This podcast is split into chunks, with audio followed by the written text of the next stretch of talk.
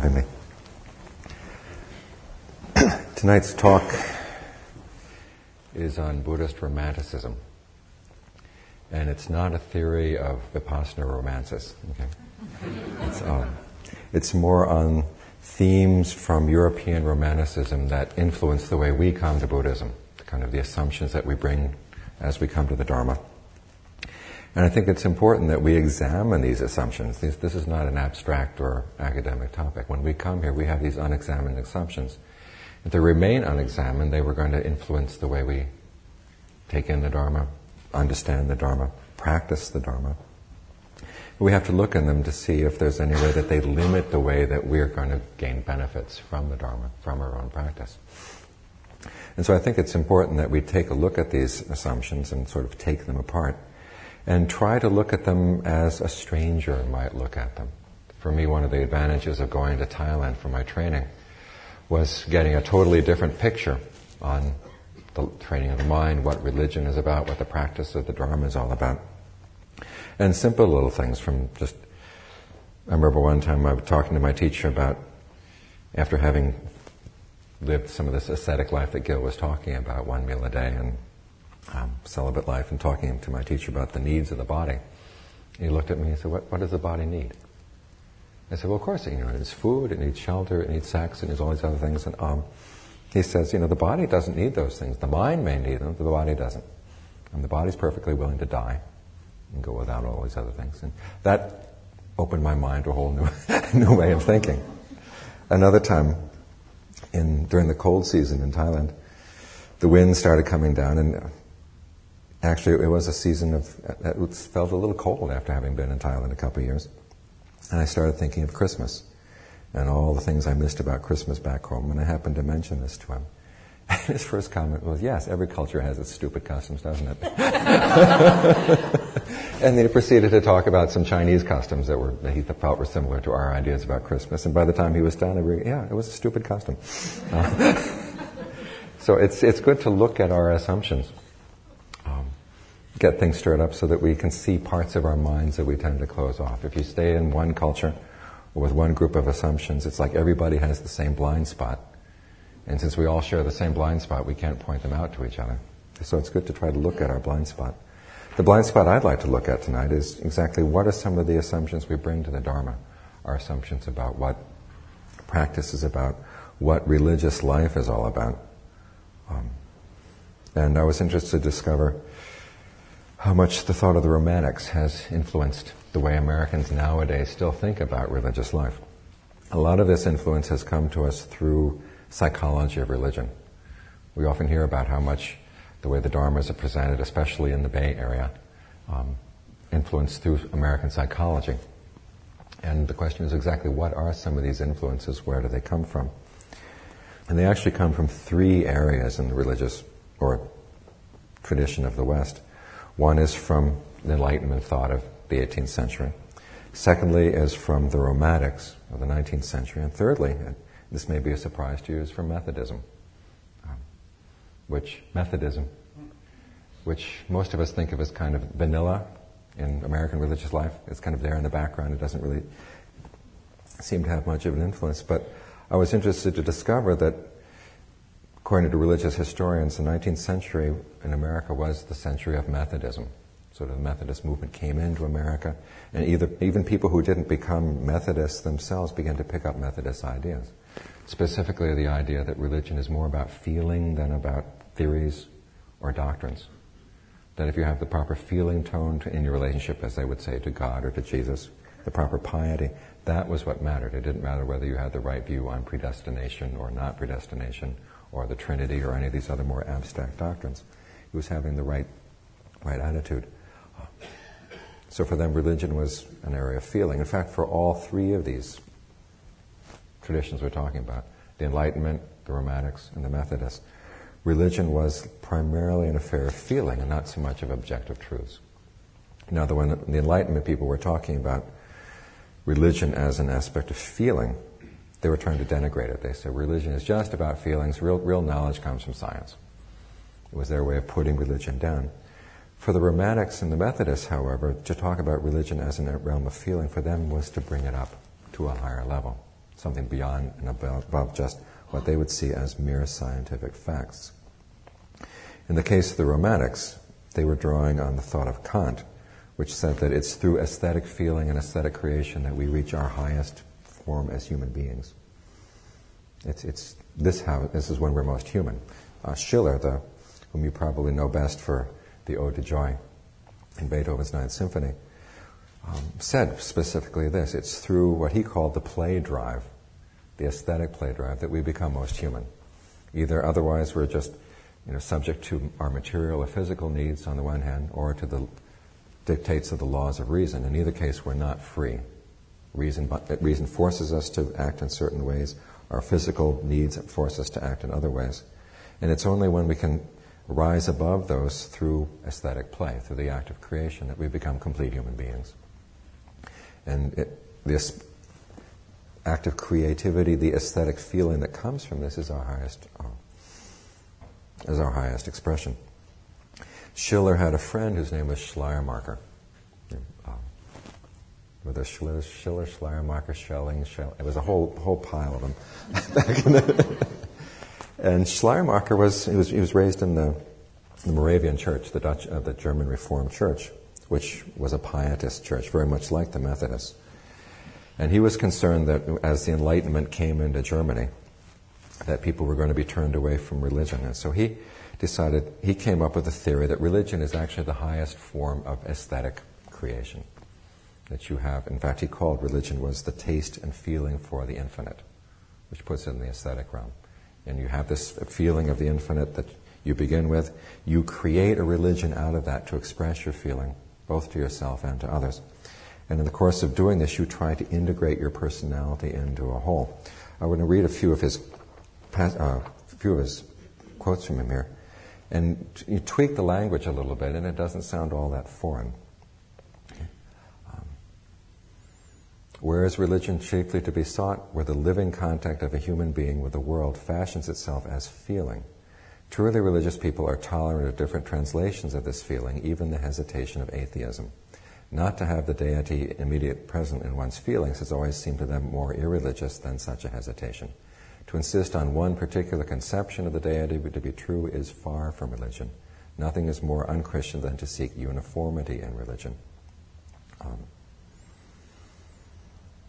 the individual is not just part of the whole, but an exhibition of it. The mind, like the universe, is creative, not just receptive. Whoever has learned to be more than himself knows that he loses little when he loses himself. Rather than align themselves with a belief in personal immortality after death, the truly religious would prefer to strive to annihilate their personality and to live in the one and in the all. Sounds very much like interconnectedness. and in fact, that was a, um, Romantic doctrine. Schiller's thoughts were very popular during the Romantic period. In fact, the, most of his romantic friends who tend to be more atheistic said, hey, this is our, our justification for having whatever religion we want to create for ourselves. Um, Schleiermacher himself was more conservative of that. In later years, he tried to retract a lot of what he had said. But the cow was out of the barn, basically. you couldn't stop this. And people were creating their own religions and saying that this, this is the highest aesthetic form that we can have. And in doing this, two things happen. One is that we overcome the divisions within ourselves. The, the Romantics had a very strong sense that our self is divided, either between reason and um, our sort of the more sensual needs. They divided, they, they analyze the sense of division in different ways, but it basically comes down to people suffer because they have this divided sense of the self. They will stop suffering when their sense of self is more integrated. Once they get more sort of integrated within themselves, that not only makes themselves more whole, but it also helps get them in touch with and more interconnected with everybody around them. And not just other people, but nature as a whole. Um, so interconnectedness is a good thing and that that's the end of suffering. Um, they also had the belief that this was an unending process, that you could never re- achieve complete, perfect interconnectedness, but you could always keep at it. And it was in the process rather than trying to get a, a, to a perfect, perfect goal. You know, the path is the goal for them. It's in the process that this um, fulfillment can be found. Um, Keats, drawing on the on the Romantics, developed their, some of their um, assumptions in a term that he called negative capability. If you've studied literature, you've probably heard of this. It's the idea that the truly mature person is one who doesn't have to have certainties all the time, that is willing to live with mysteries and uncertainties and feel okay about it. You can function in all sorts of kind of levels with a sense of spontaneity, a sense of fluidity.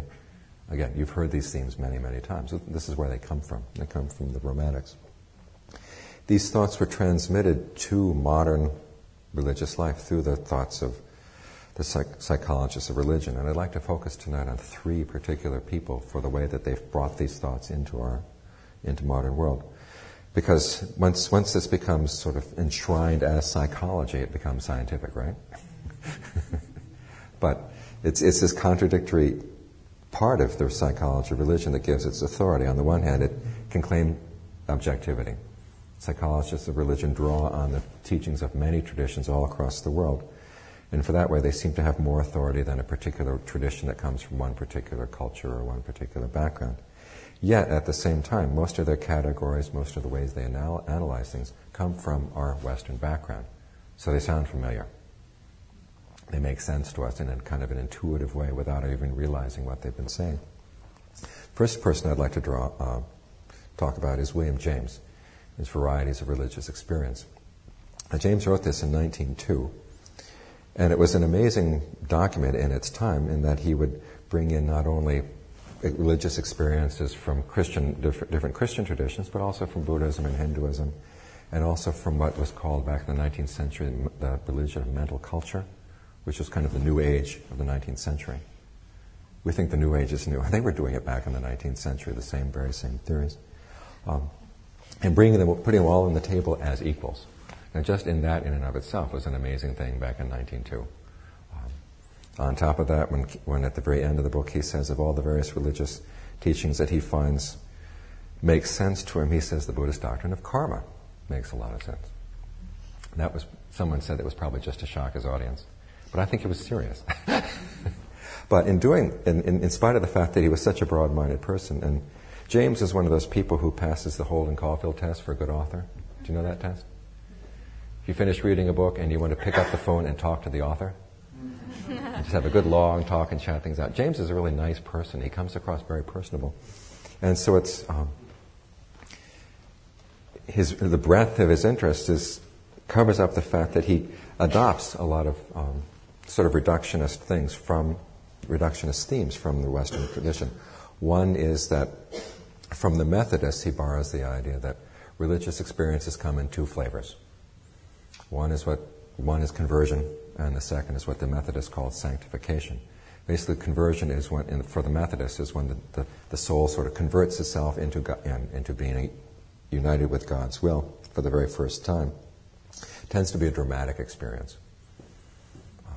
Sanctification is something that's a little bit more subdued. It's that you live your whole life kind of surrounded by this sense of God's presence and, and, and in alignment with God's will.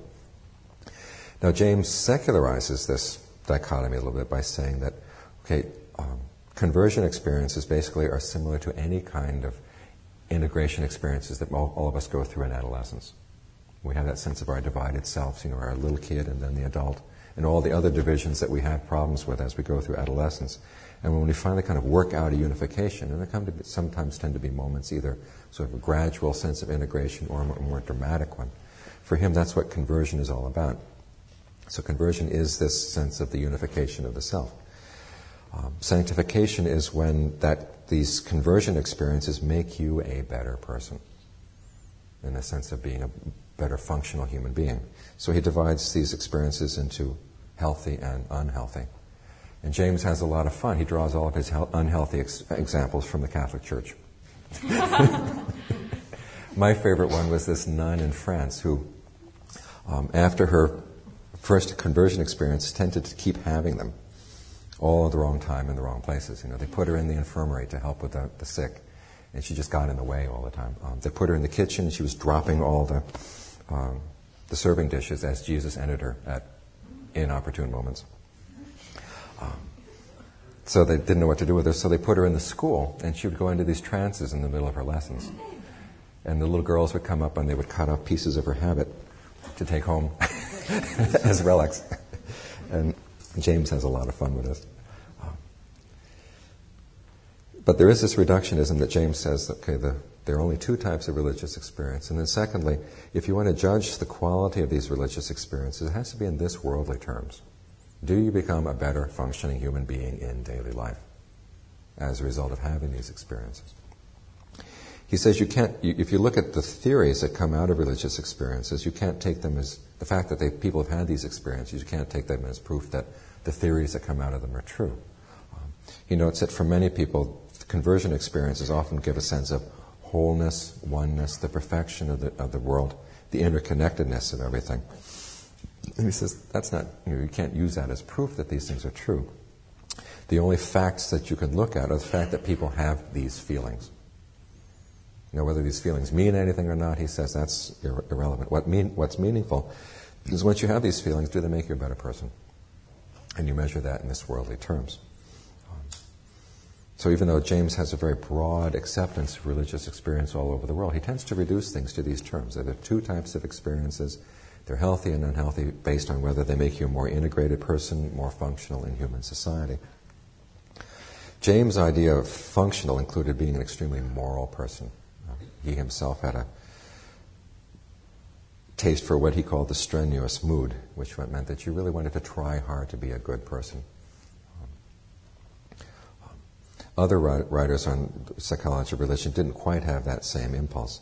Jung, uh, Carl Jung, in his Modern Man in Search of a Soul, his main input into the psychology of religion is he draws more heavily on Schiller in the sense that, okay, the highest expression of human beings is in the play drive.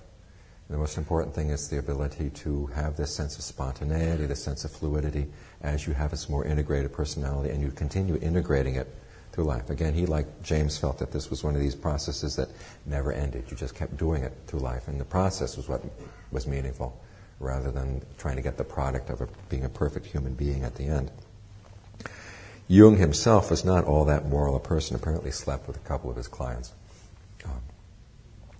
and he had a, he railed very strongly against any religious doctrine which got in the way of your fluidity and spontaneity um, in this, he was an inspiration to the Gestalt therapists who set up their camp down in Esalen, down the coast down here, and had a lot of influence on American religious life as well. A third religious psychologist I'd like to talk about, in addition to James and Jung, is Abraham Maslow. In his book on religions, that's religions, peak experiences, and values. I, I get the names mixed up, just the way I get ecstasy and laundry mixed up. Um, I've always wanted to call it doing laundry on ecstasy, but I get it wrong. the thing is, they're the same two books. You know, you read Jack Kornfield's book, you go back and read Abraham Maslow. Jack is basically telling you what Abraham Maslow told us you know, 30 years ago, which is that there are two types of religious experiences: the peak experience. It's like a kind of a graph over time. It has a dramatic peak and then it comes back down again. And there's a feeling of oneness, wholeness, spontaneity, fluidity, has a long series of um, descriptions here. And then there are plateau experiences where, where it's more integrated in the personality. You can maintain this sense of oneness, this sense of unity over time in all aspects of life. Maslow tends to denigrate peak experiences. He says, you know, they're, they're dramatic, but they don't really make that permanent or healthy a change in the human being necessarily. That requires more uh, process of counseling, therapy, um, sort of the integration of the personality that comes through education of various sorts. Um, secondly, he says that of all the religious experiences in the world, the only thing that really matters is what they all have in common. The differences are immaterial. They're um, a product of cultural biases. You know, for instance, when the Buddha says he gained an insight into karma, well, that's very interesting, but other people have similar experiences and they don't talk about karma. So let's cut out karma as beyond scientific. So what you get at the end is, is the peakiness and the plateauness of the experiences. That's what's scientifically interesting for, for Maslow. Everything else he tends to denigrate. So, given these three um, people who've had a huge influence on psychology of religion, I mean, most other psychologists of religion can draw their influence from one of these three. You get you get the general picture. Okay, there are basically two kinds of experience. Um, what's of interest is what the experiences have in common with each other. Everything else is kind of a cultural or personal um, a matter of taste, a matter of how you creatively react to that particular experience. But in and of itself, it's not particularly scientific. What's important is the experience, the feeling tone of the experience is what matters above everything else. Secondly, all of them agree that religion is healthy when it creates a sense of personal unification. The, the divided soul becomes unified. The sense of oneness, you integrate the personality. There is no such thing as perfection at the end of the religious life. You get the integrated personality, and the healthy integrated personality is one that can continue taking in new experiences and continue integrating them, but they never reach a point of perfection. This is best expressed, um, can be measured in this worldly terms. We don't want to go into sort of some of the more esoteric or metaphysical ideas, but you know, is, is this person more functional in society? That's a test of, of true, truly good religious experience. Um, and so when you look at this, the sort of general picture here, and then you look at the way Buddhism is taught in the West, you see a lot of similarities. We don't have the experience, we don't get into, a lot of us come to meditation wanting the experience. And then once the experience has, had, has first had sort of the more dramatic experiences, we're going to be able to integrate that into our daily lives so that we can be better functioning human beings. Um, the feeling tone is important. We tend to re- look at Buddhist teachings outside of that particular experience, a sort of cultural baggage that came over the Pacific, but we can drop it if we find that it doesn't fit into our American culture. Secondly, that sense of what Keats called the negative capability, the ability to not worry about sort of larger metaphysical issues. It's okay if we can continue functioning in the world with a sense of balance, a sense of fluidity. Um, it's amazing how many times I've been reading through different books on modern books on Buddhism, how much they talk about the dance of life. And the image there is quite you fluidity, grace, um, sort of a free form kind of dance. It's, there's no strict strictures that are being placed on you. Now the question is, does this picture really do justice to what's coming over in the Buddha's teachings? When we look at the aim of religious life or the aim of our practice, whether we want to call it religious or not, as overcoming the divisions in the self, is that enough, or is there more? And the Buddha says that there is, you know, classical Theravada doctrine says, okay, nirvana is attainable. It's, it is an end to the practice. Um, it's more than just getting a sense of divided self. In fact, they, they don't even talk in terms of self. In the, the, the classical tradition, either talks about saying that there is no self or at or saying that you just don't ask that question. It's one of these irrelevant questions. So I'd just like to throw out the question when we bring these assumptions, and it's good for us to sort of examine these assumptions, we should take those and then compare them to what um, some of the traditional teachings and say, are the traditional teachings actually saying something less than we think they are? Or they say something more? Are they sort of raising the bar for us, saying, well, once you've got this sense of self that's been integrated, is there more? And the Buddha traditionally said, yes. Mean, you've got an integrated self, but that doesn't end suffering. There's more that has to be done things have to be dug out of the personality in terms of other forms of ignorance and other forms of craving. And that there is a goal at the end. So it, I think it's important that we look at what assumptions we're bringing, realize that these are our assumptions. That we may decide that we actually like these assumptions, and these are the, this is how this is how we're going to approach our practice. But it's best that we examine them, to look at them, to see exactly where they're coming from, what possible limitations they might be placing on us as we approach the Dharma. Um, so, those were my thoughts on the topic. Are there any questions?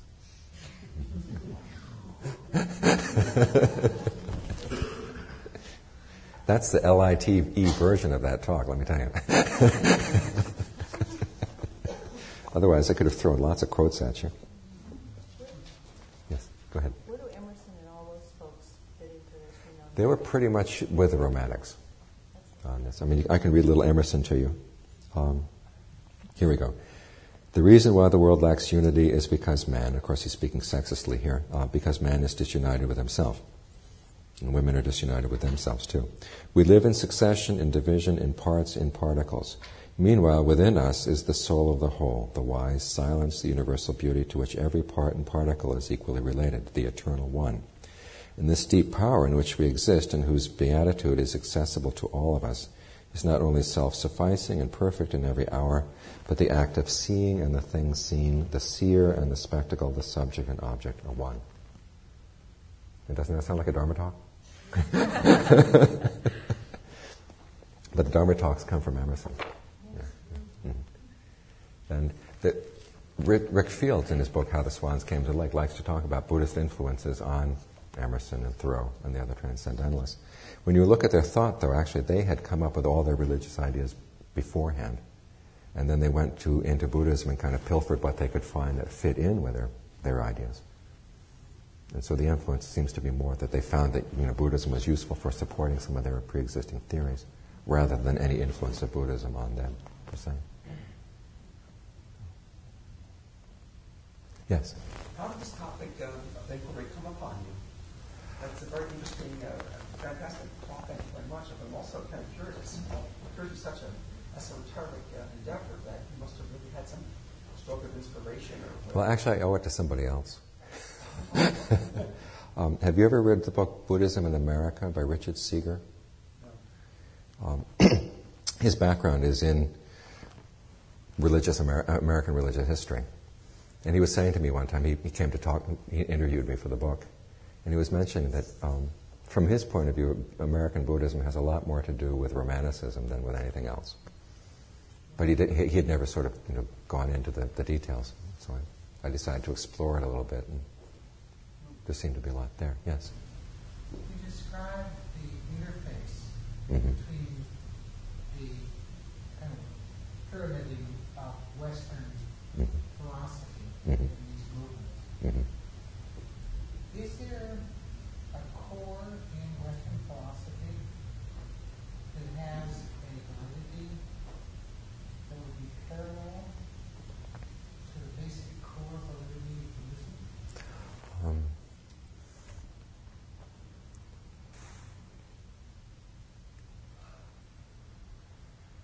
I don't see one core to Western philosophy. I see a lot of people coming with a lot of different questions. What you gave is mm-hmm. the truncated, more proximal portion of mm-hmm. Western philosophy. Well, particular themes within Western philosophy that tend to converge right here.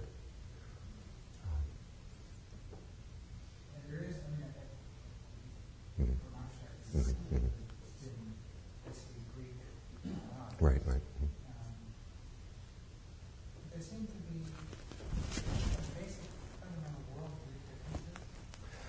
Well, if, you know, in Theravada, the question of um, sort of the oneness of everything is not a question.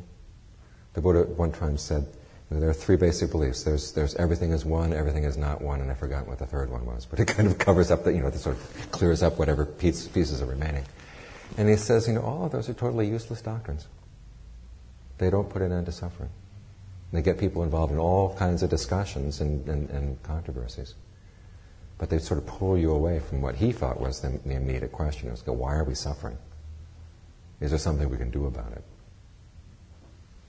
Um, I think one of the greatest contrasts between the Dharma and this, what I would say, sort of the romantic point of view, is um, in the view of interconnectedness. I mean, for the romantics, interconnectedness is a good thing, capital letters. And you can understand, you know, where, especially where the German romantics were coming from, and their problem was is the Germans having a problem because back in those days it was all it was a divided country. They couldn't get their act together. Of course, we saw what happened when they did get their act together in 1914. But um, for them, the sense of division was really a cause of suffering. Schiller was also he was a very perceptive person. He said the problem in modern life is that people are fragmented. This is very much an issue in modern life, and and I think this also relates to why these theories from 200 years ago tend to ha- still have currency for all of us. There's a book by um, William Cronon, who's an environmental historian, uh, called Nature's Metropolis. It's his study of Chicago in relationship to its environment. He says you can't study it, you can't really understand a city unless you understand, okay, where is the raw material coming from? And even back in the early days of, say, the industrial movement, the sense that people had was that our dependence on the rest of the world is getting more and more and more extensive, but it's more and more hidden from us. I mean, you go down. I was reading in the Nation a while back, sort of the, the, the story of a Gap T-shirt. If you go down to the Gap, you buy a T-shirt. Where does that T-shirt come from?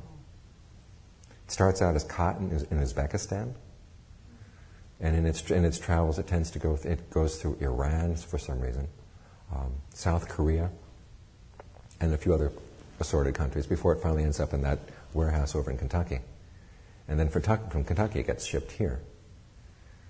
And that's just a, that's just a T-shirt. And all our things are, you know, all the things around us come from all kinds of places, and yet we really don't know where.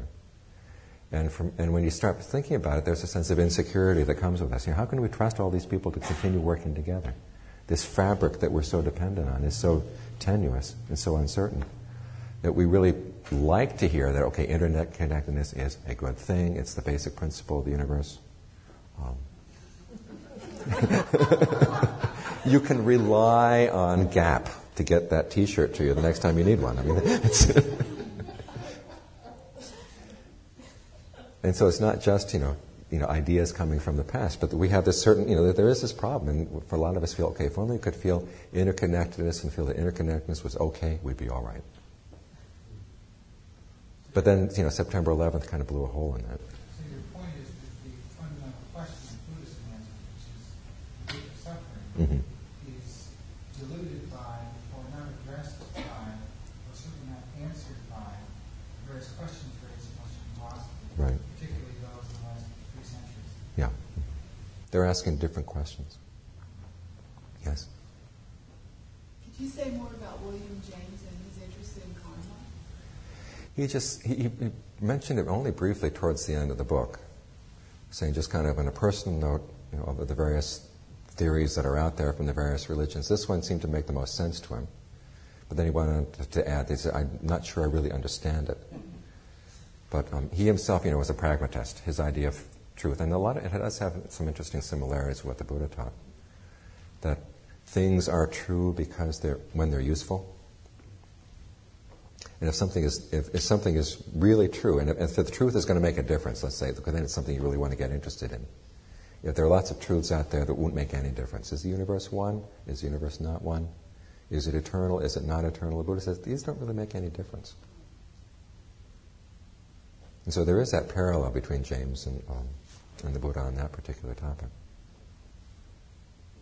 So, yes. So,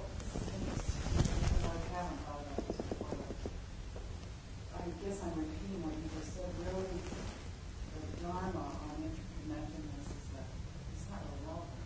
It takes, it takes you away from the fundamental question.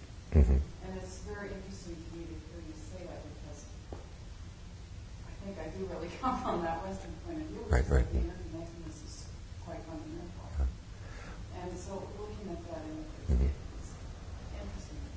Well, you know, when the Buddha talk, he doesn't talk in terms of interconnectedness. He talks about you know, co- you know dependent co-arising. There, there is kind of an interdependence here, but for him, that's suffering. Because it is so intricate and it's so dependent on so many different factors over which you have no control. Now, how can you, unless you feel that there's some kind of providence out there that's going to take care of all of us eventually, no matter what we do? The Buddha doesn't, he said, you can't depend on that. He says you've got to find, there, there's some way, the practice is to get the mind to a point where it doesn't depend on those those things, what's basically out of this dependent co-arising. That's true happiness. Now, he offers that as a possibility, so you can do it. Here and now. Here and now. Yes. What would the practice then look like in Northern California? Once one is aware of, of these influences, would it be sitting or going to Thailand for years? Well, just just learning to catch yourself. It's okay when these thoughts come up. Okay, do I really believe that? I mean, I've been kind of programmed, and it's I don't say there's, there's an intentional programming going on, but there's this kind of it's like you know fish growing up in the water. It's the water they they swim in. But if you can sort of pull your mind back a little from, from those assumptions, say, okay, is this, is this really going to solve the problem of suffering? You know, and where are my assumptions getting in the way of my sort of getting back at my own essential ignorance and my own essential craving? Which are the issues?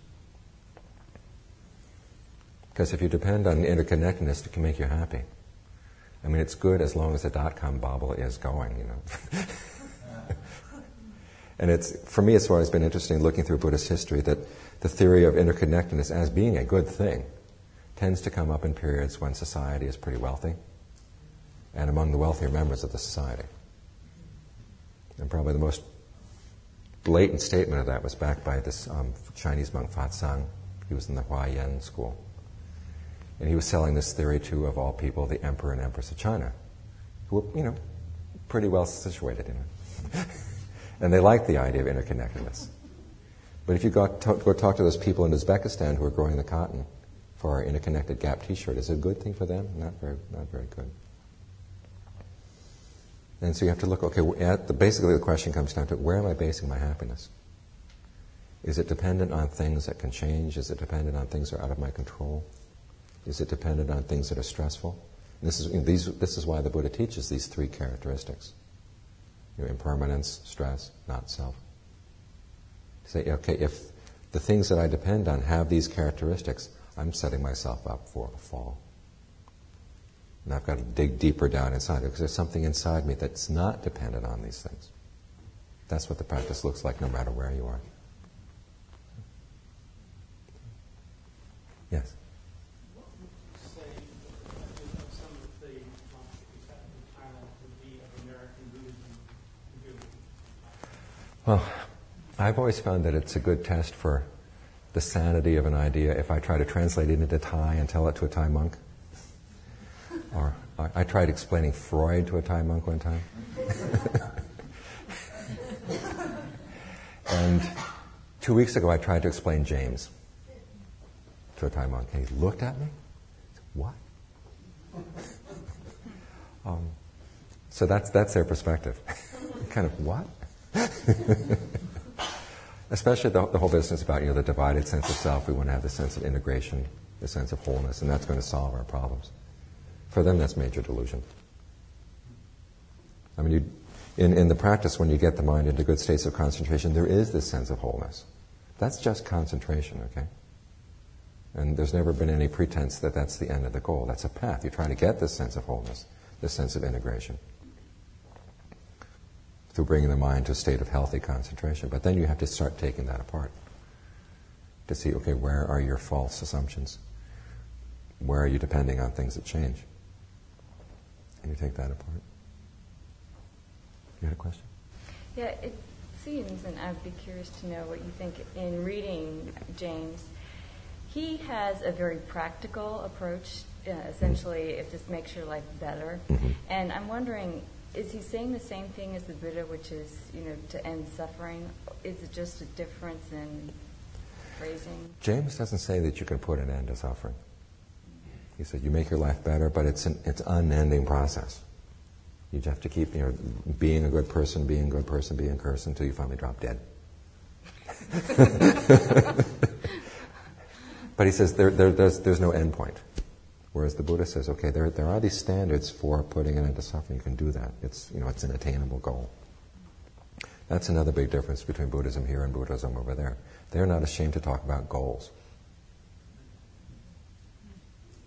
Um, for them, a goal is not an oppressive ideal that is placed on us that's going to make us miserable. It's an opportunity.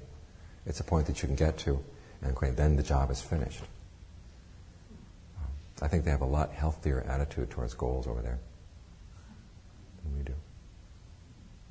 So, there's a question over here. Yeah. Yeah. Just picking apart what you're talking about, is that related somehow to what you would say uh, non-attachment? It's sort of looking at yeah where your attachments are that are where you, where you are attached to things that are impermanent, that are going to let you down, basically. It doesn't have to be. I mean, we can make this Western Buddhism too if we want, you know. philosophy that you're proposing with the, the, psycho- the psychological. Yeah. Mm-hmm, mm-hmm, mm-hmm, That's not present anymore. Well, I think they would talk about the attachments that keep you from that keep you divided within yourself. Like you're attached to certain neurotic ideas. We'll learn how to overcome those. But there are other attachments beyond that. There are other attachments beyond that. That's what the Buddha would say. Yeah. Mhm. Even when you've got this perfectly integra- integrated self, there's still attachments there. There's still suffering there. And this is where he comes in. and says, okay, this is where we've got to work. Yes. What about the role of, say, uh, metta practice as not not necessary for many suffering, but a very valuable tool um, for the, uh, certain parts of uh, confusion? I would say it is a necessary, but it's not sufficient. Okay. You need to have metta practice. But I mean, you don't need to do the formal practice. Right, right, right. this Mhm. Right, right. hmm hmm Um, But still, it, it wasn't dismissed um, as being um, wrong view. Oh no, it's not wrong view at all. Yeah. But again, metta's not. Go ahead. That sort of interconnectedness or that, that sense of oneness that can come up through that practice um, can be a, um, a great stepping stone for letting go of some of the wrong views that come Mhm. when you're Mhm. struggling with ego, an individual, um, sort of at odds with other people. hmm So, I mean, and I think it's something that you might get attracted to in hearing the metta side of Right. the, Mhm. of the Buddhadharma hmm um, and feel that, oh, it does talk about unity, it does talk about Mhm. oneness um, at some level. And Yeah. then Mhm. Mhm. Like the point we make over here, though, that it's you, you create that sense of unity. You, know, you need it in order to function properly. But then, okay, once you're there, that's not the end of the problem. So it, it's a necessary step in the practice that you develop a sense of goodwill, starting for yourself and for people around you. Um, and they do they do talk about the, you know the sense of sympathy that arises. Um, but at the same time, the sense of interconnectedness. It's when they talk about interconnectedness, they often talk about that doctrine of karma, which are, these are two doctrines that we don't usually put together, but over there they put together all the time. In the sense that you know what you do to other people is going to come back. Um, so you've got to be very careful. So it's not just a sense of you know unity or a sense of oneness, but also a sense of responsibility that goes along with that as well. But in either case, it's, it's not the end of the it's not the end of the path. And I think that's where we tend to sort of truncate things. That we get to the sense of unity and say, "Fine, got it made." and, and, and the Buddha is saying, "No, there's more. Yeah, there's more." Yes. Uh, the second question is that if you were teaching Westerners a lot, trying to help them understand uh, the Dharma, hmm you might come up against a lot of common misconceptions about how Buddhism is like what would get us first to come to meditation, hmm hmm the things that we have in our minds. Mhm, And I know mhm. when I first started, it was, it was something new, like parachuting. Yeah. It's like something intense. Mhm, And mhm, uh, mhm. it's taken me many years to um, figure out what is actually Buddha-Dharma, Mhm, and what is mhm. it actually trying to get me to as opposed to what I'm getting excited by it. hmm hmm That- I'm wondering if that's part of why you were interested in this topic, um, having come up to common Oh, definitely, yeah. Mhm, mhm. I mean, everybody brings misconceptions. Asians bring misconceptions to the Dharma as well. I mean, we don't have the, the monopoly on that. It's just, it's, you know, it's just a different, different set of misconceptions. And it's, you know, it's, it's up to the teacher to, to sense, okay, where are these people coming from? And try to use what's useful in those misconceptions to sort of bring them in and then sort of peel the misconceptions away as they grow. That's the duty of a good teacher. Thank you. Thank you very much.